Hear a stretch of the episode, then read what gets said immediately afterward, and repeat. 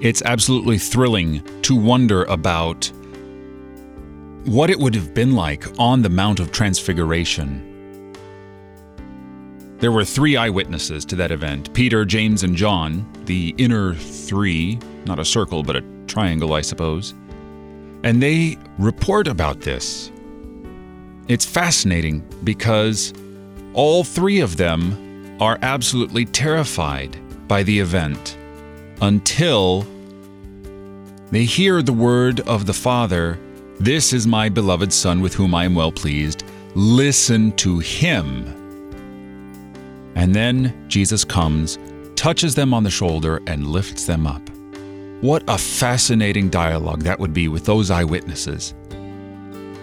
And yet, as Christians, as believers in Christ, we can expect something far greater than a dialogue with an eyewitness. Because we have the sure and certain promise of Jesus that we will be able to see him face to face in the resurrection. We will look him eye to eye. We will be able to touch him and feel him like Thomas did after the resurrection.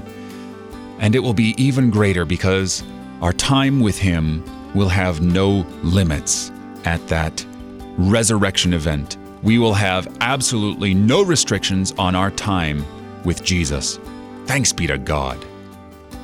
You're listening to Oratio, part of your morning drive for the soul here on Worldwide KFUO. Christ for you, anytime, anywhere.